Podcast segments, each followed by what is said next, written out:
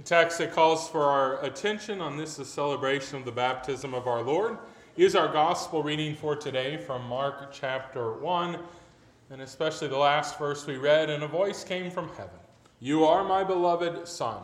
With you I am well pleased. Grace, mercy, and peace to you from God our Father and from our Lord and Savior, Jesus Christ. Amen. There comes a point in every child's life when they decide that they will challenge the authority of their parents. Roughly speaking, we call that point the day of their birth. Yes, original sin's first deed seems to be to want to reach out and see if it can test every authority that God has established over them. And of course, as children gain abilities, they put those abilities right to use in fighting the authority of their parents. As a child begins to get the ability to walk, the ability to stomp away will be learned quickly.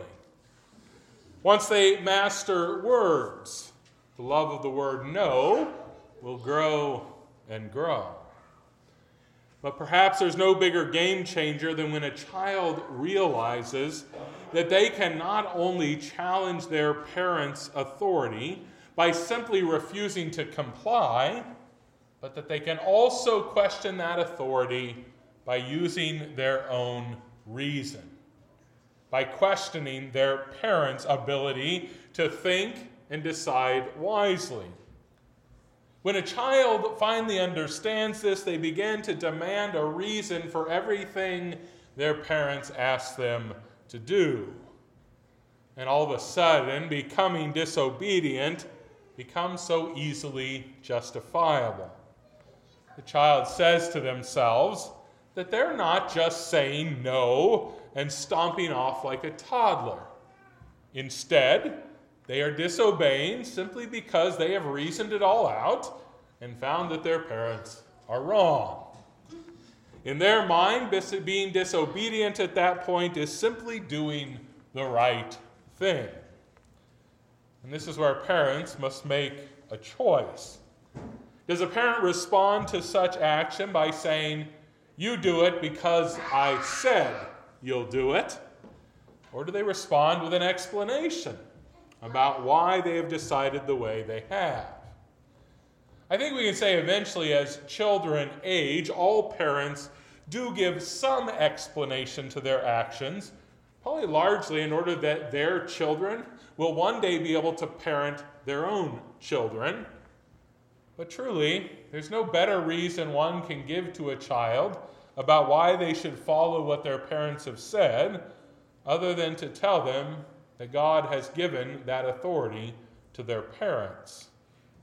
Oh, maybe saying, I told you to do it and you do it is not best or sufficient, but reminding children that they have been commanded by God to love and to cherish and to honor and to obey their parents is indeed wise.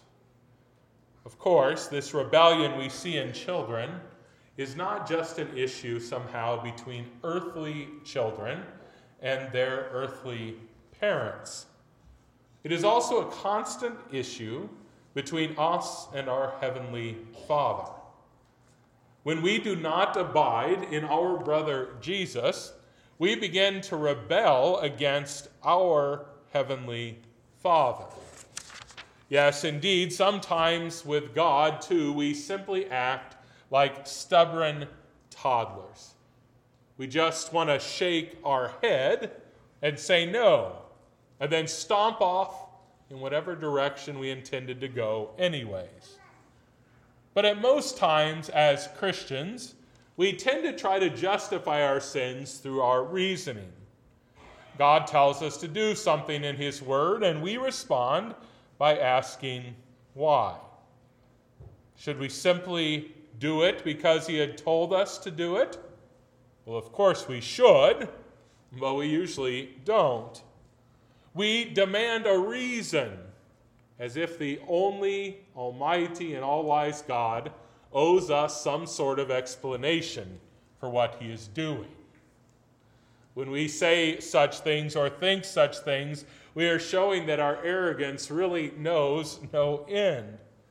Yes, we decide that God Himself simply does not know what He's doing. We ignore His commands and decide to follow our wisdom instead.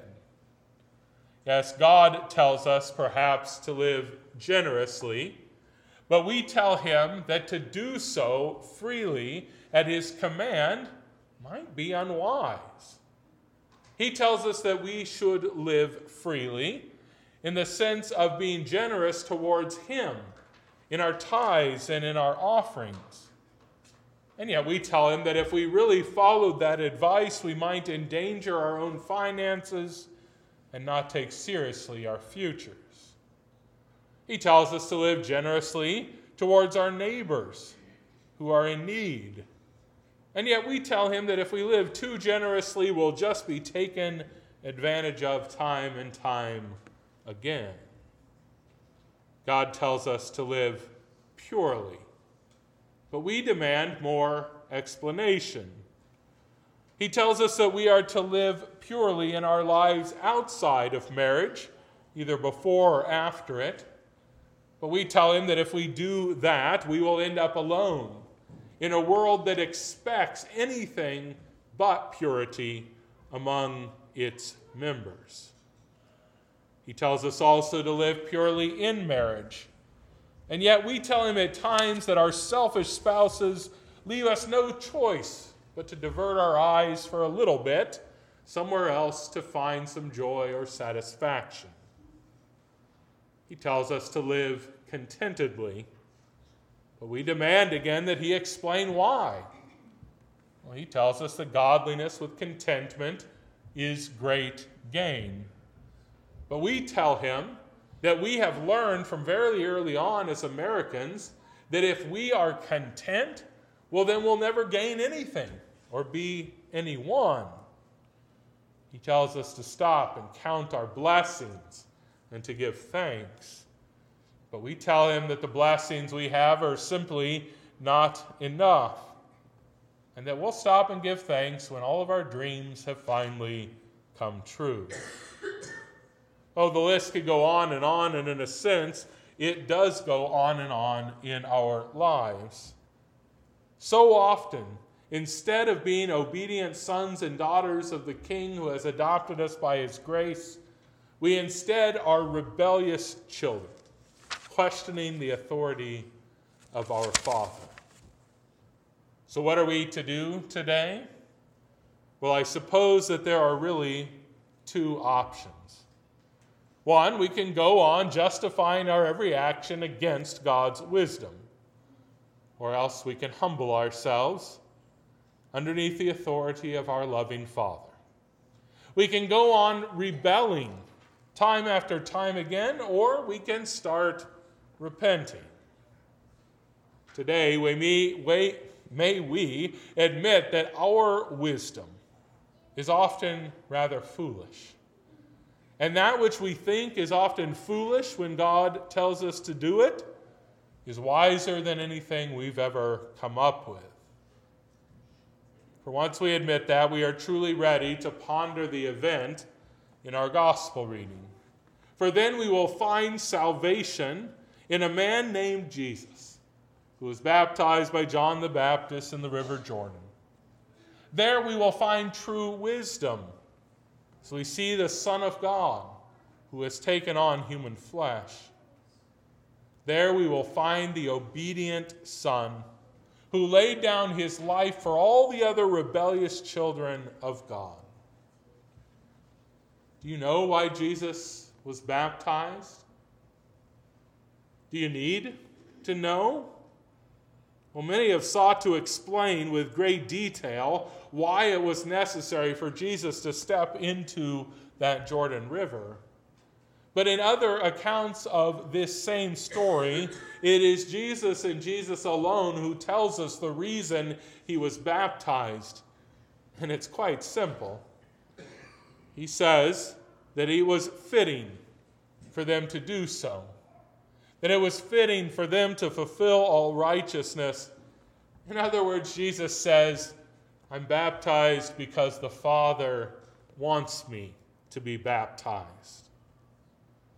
And that is the thought of an obedient son of the Father.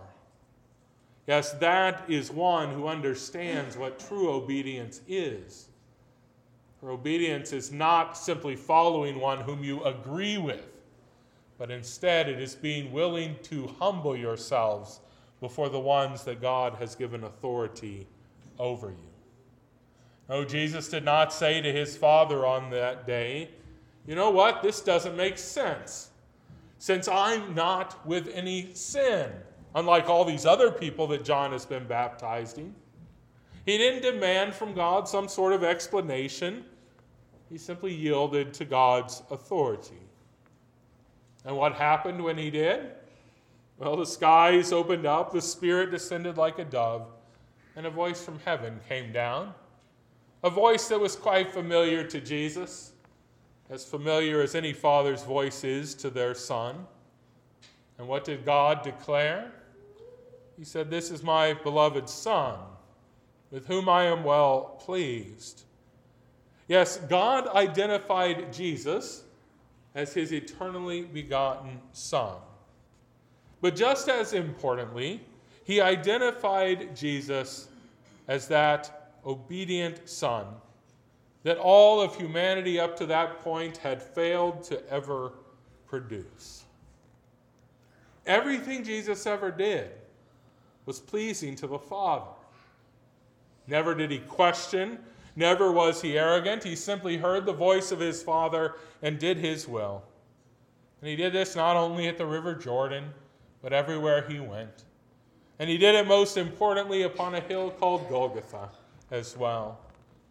There again, he proved himself to be the obedient Son, giving up his life for the sins of all the rebellious children of humanity.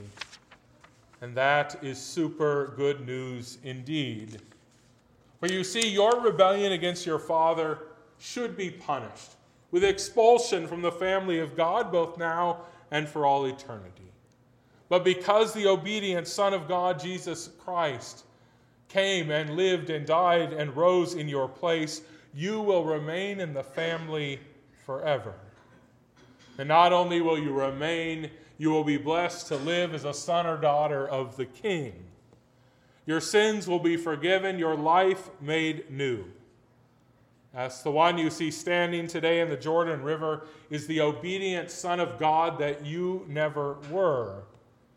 But thanks be to God, He is also the merciful Savior who desires to take your place, suffer your punishment in order that you might live with Him forever. The Father said, You are my beloved Son, in whom I am well pleased. May we this day say the following to Jesus You are my beloved Savior, in whom I am well pleased. For Christ has lived the perfect life for you. He has died the sacrificial death for you. He has forgiven your rebellion and given you his obedience that you too might just simply hear the Father and obey. How good are the ways of God. Amen.